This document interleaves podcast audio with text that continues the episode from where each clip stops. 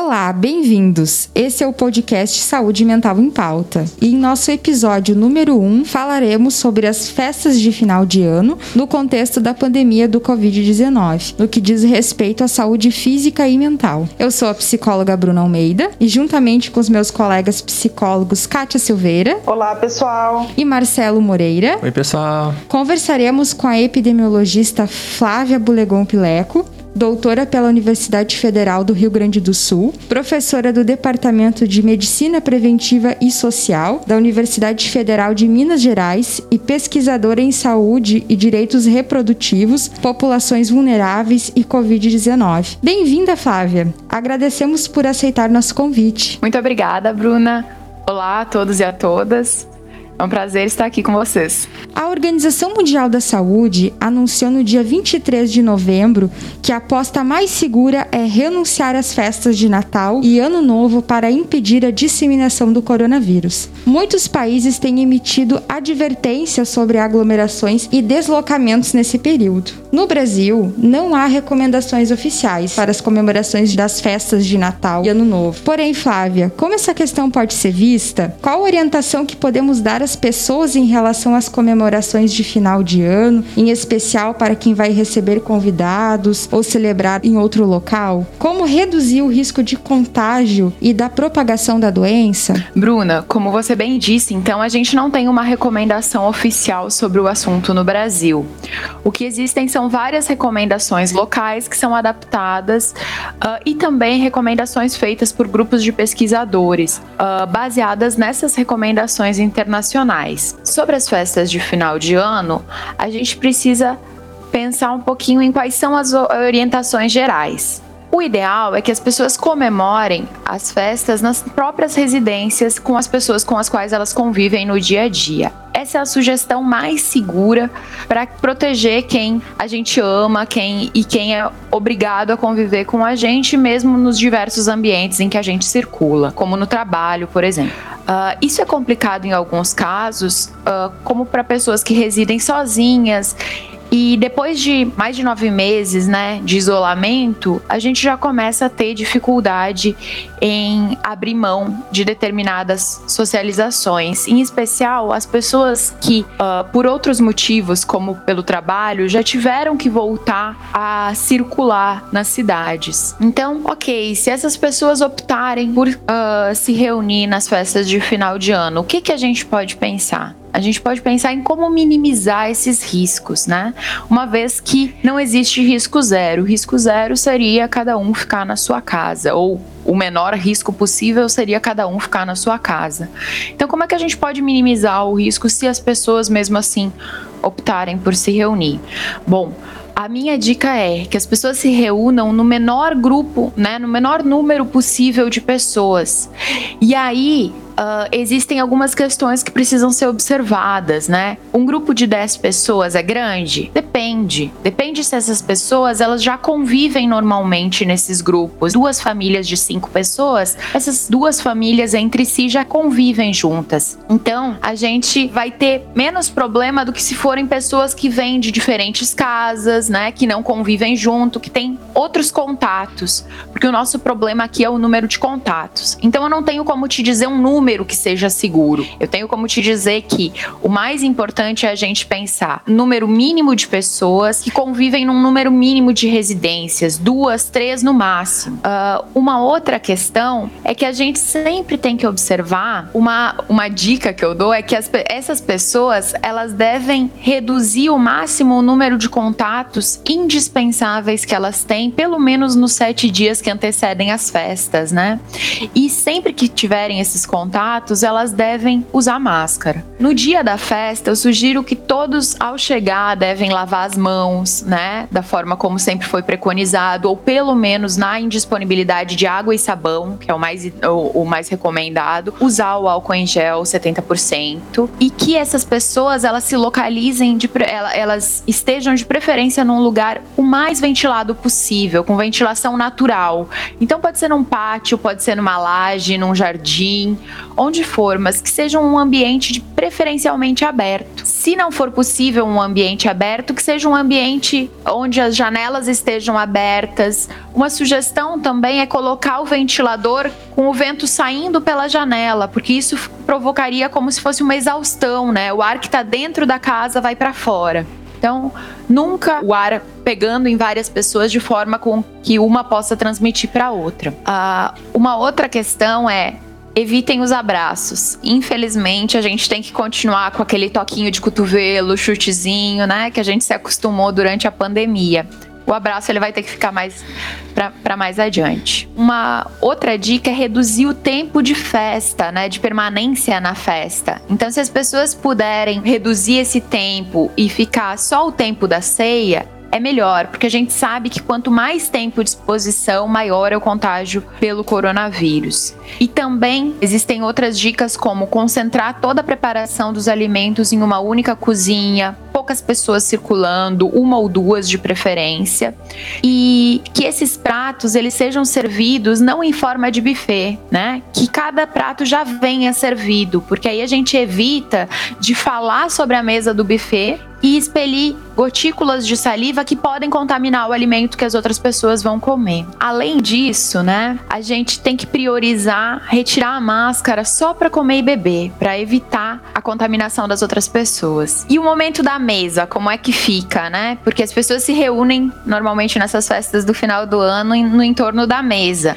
O ideal é que a gente faça uh, duas ou três rodadas, né, refeição, ou então que as pessoas, né, se alimentem de forma mais informal, segurem o prato no colo, né, para poder manter um certo distanciamento. Por fim, eu sugiro que as pessoas também não usem som alto, uh, procurem não falar tão alto, porque isso aumenta a expulsão das partículas de saliva, e que ao chegar em casa, as pessoas tomem um banho e lavem as roupas, para evitar evitar que as partículas que ali permaneceram, elas contaminem uh, posteriormente essas pessoas. Uh, as pessoas nunca devem se reunir, né? Sempre ter atenção de não, de não se reunir com contatos que sejam, uh, que, que, uh, com pessoas que tenham sido contatos de casos confirmados ou suspeitos de Covid nos últimos quatorze dias, ou alguém que esteja sintomático ou com diagnóstico de Covid nesses últimos quatorze dias também. Flávia, sabemos que muitas pessoas vão viajar nessa época. época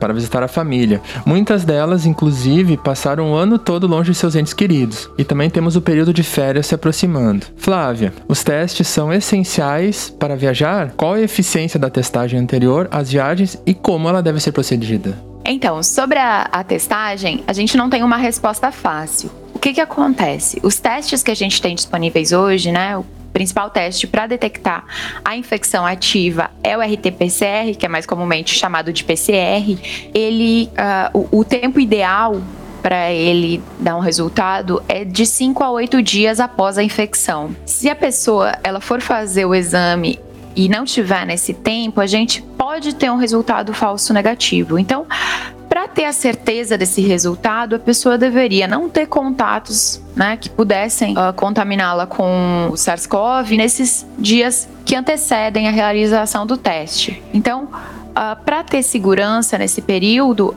Uh, a gente precisaria ter esses dias prévios em que a pessoa se isolaria. Se ela, ela não tiver esse isolamento, a gente pode ter um resultado falso negativo. Isso pode dar uma falsa sensação de segurança, porque aí a pessoa vai receber um teste negativo e ela vai achar que pode retirar a máscara.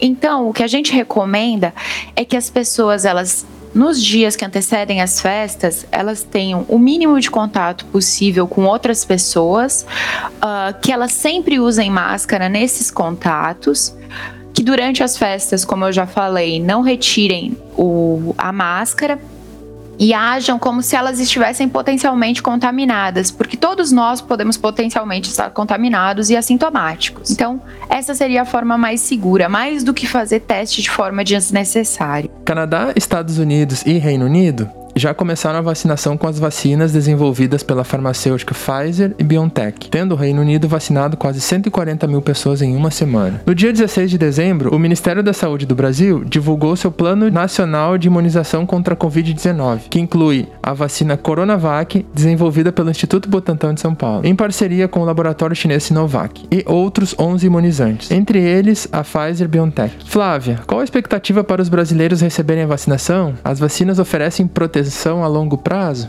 Bom, sobre a questão das vacinas, é importante dizer que existe um plano feito pelo governo, mas cuja versão final não foi validada pelos especialistas que assessoraram o Ministério da Saúde.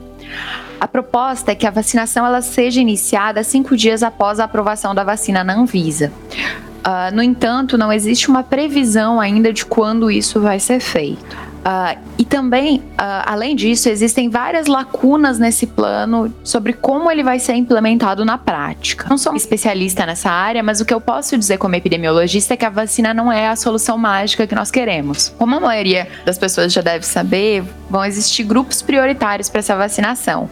E pode ser que, até, uh, que demore até um ano Uh, para que todo mundo seja imunizado, se essa for a escolha do Ministério da Saúde, porque a gente ainda não sabe se todo mundo vai ser imunizado.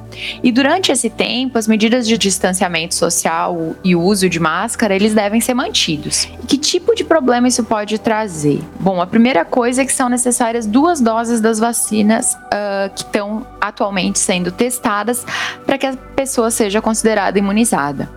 Não adianta, então, a gente tomar a vacina e relaxar depois da primeira dose. A segunda questão é que a vacina é um pacto coletivo de proteção. Então, vocês já devem ter ouvido que a vacina tem uma certa eficácia que nunca é de cem por cento. Mas o que, que isso quer dizer na prática? Bom, a maioria das pessoas que tomar a vacina vai desenvolver imunidade, né? Vai desenvolver anticorpos suficientes para combater a infecção. Mas algumas poucas não vão. Então, para alcançar a imunidade de rebanho, né, que é aquela porcentagem da população que precisa estar imune para que uma pessoa infectada não encontre uma pessoa suscetível, né, uma pessoa que pode pegar o vírus, uh, a gente precisa, né, que toda a população se vacine. Então, Flávia, pensando que eh, públicos específicos têm sido impactados de formas diferentes, né? E vivenciado a pandemia também de formas diferentes agora na, na pandemia do covid dezenove. Eh, como que tu tem visto isso em alguns públicos específicos? Por exemplo, adolescentes, eh, adultos jovens, né? Talvez pessoas em vulnerabilidade também. Co- como tu tem visto isso? O que a gente vê é que muitas vezes pessoas que pesquisam ou trabalham com esse tema da Covid, né, sugerem que essa nova onda da Covid, que a gente está experienciando agora mais depois das eleições, né, tem ocorrido em função do relaxamento dos jovens em, em relação a essas medidas de prevenção. Eu considero que essa análise ela é muito simplista, porque ela pode incorrer na culpabilização de um determinado grupo da população. Flávia, pensando que a pandemia ela teve uma evolução diferenciada uh, no Brasil, né? Uh, tu poderia comentar um pouco sobre essa evolução que aconteceu nas capitais e nas cidades do interior e algumas regiões específicas? Como que tu vê essa uh, evolução agora da, da, da pandemia do covid dezenove? Claro, Bruna. Então, Uh, eu vou começar falando sobre uh, uma, uma questão pessoal que eu acho que vai explicar um pouquinho isso. Então, uh, desde o início da pandemia, eu faço parte de uma rede que se chama Rede Covid, Ciência, Informação e Solidariedade, que eu ingressei porque, enquanto epidemiologista, eu me sentia impotente por não, fo- não poder fazer nada uh, quando o Brasil estava precisando da gente, né, dos epidemiologistas, não só o Brasil, mas o mundo. Então eu tenho acompanhado de perto a questão da, da evolução das curvas uh, epidêmicas nos diferentes lugares do país, e a gente sabe que nesse momento o sul do Brasil, em especial o Rio Grande do Sul e Paraná, né, mas também Santa Catarina também, uh, tem enfrentado um crescimento muito grande da curva, né, e atingindo um pico que não foi atingido em outros momentos. Enquanto outros estados do país, eles enfrentaram um pico maior uh, nos meses de junho, julho, o Rio Grande do Sul está agora enfrentando um grande pico na, na uma epidemia, né? E a gente vê em todo o Brasil um processo de interiorização dessa, dessa epidemia. Então, enquanto num primeiro momento a gente tinha a epidemia concentrada nos grandes centros urbanos, especialmente nas capitais, hoje a gente vê que muitos estados estão crescendo às custas do interior. Então, isso nos preocupa um pouco, porque a estrutura do sistema de saúde no interior, ela é mais frágil, né? Se a gente pensar o Brasil como um todo, muitas vezes o interior tem uma estrutura de saúde mais frágil, com menos leitos de U T I, né? Uh, menos uh, suporte para esses pacientes. E além disso, a gente tem outros tipos de relações no interior, né? Relações mais próximas e que muitas vezes dificultam a gente de perceber o risco que pode estar justamente nesses contatos mais próximos, o risco de transmissão. Então a gente tem que ter muito cuidado com isso. Bem, acredito que as questões discutidas uh, no encontro de hoje foram muito significativas uh, para sanar as principais dúvidas e trazer alguns esclarecimentos para os nossos ouvintes de um tema que é tão emergente e significativo nos dias de hoje. Flávia, agradecemos demais a tua participação conosco. Fique à vontade uh, para fazer mais alguma consideração ou, ou colocação. Bruna, muito obrigada. Eu quero agradecer a ti, ao Marcelo e à Kátia, uh, e a todo mundo também que está ouvindo esse podcast. Uh, dizer que Uh, para mim é um prazer poder colocar o conhecimento que eu consegui adquirir ao longo desses anos uh, à disposição da sociedade, e queria chamar a atenção que, além das questões que a gente discutiu, existem outras questões que tornam essa pandemia uh, muito preocupante, que talvez, né, a gente possa discutir mais elas, que eu acho importantíssimo que elas sejam discutidas. Essa pandemia atinge de forma diferente homens e mulheres, atinge de forma diferente as pessoas uh, em situação socioeconômica mais uh, deprivada. A gente não pode pensar que está todo mundo uh, tendo a mesma pandemia, né?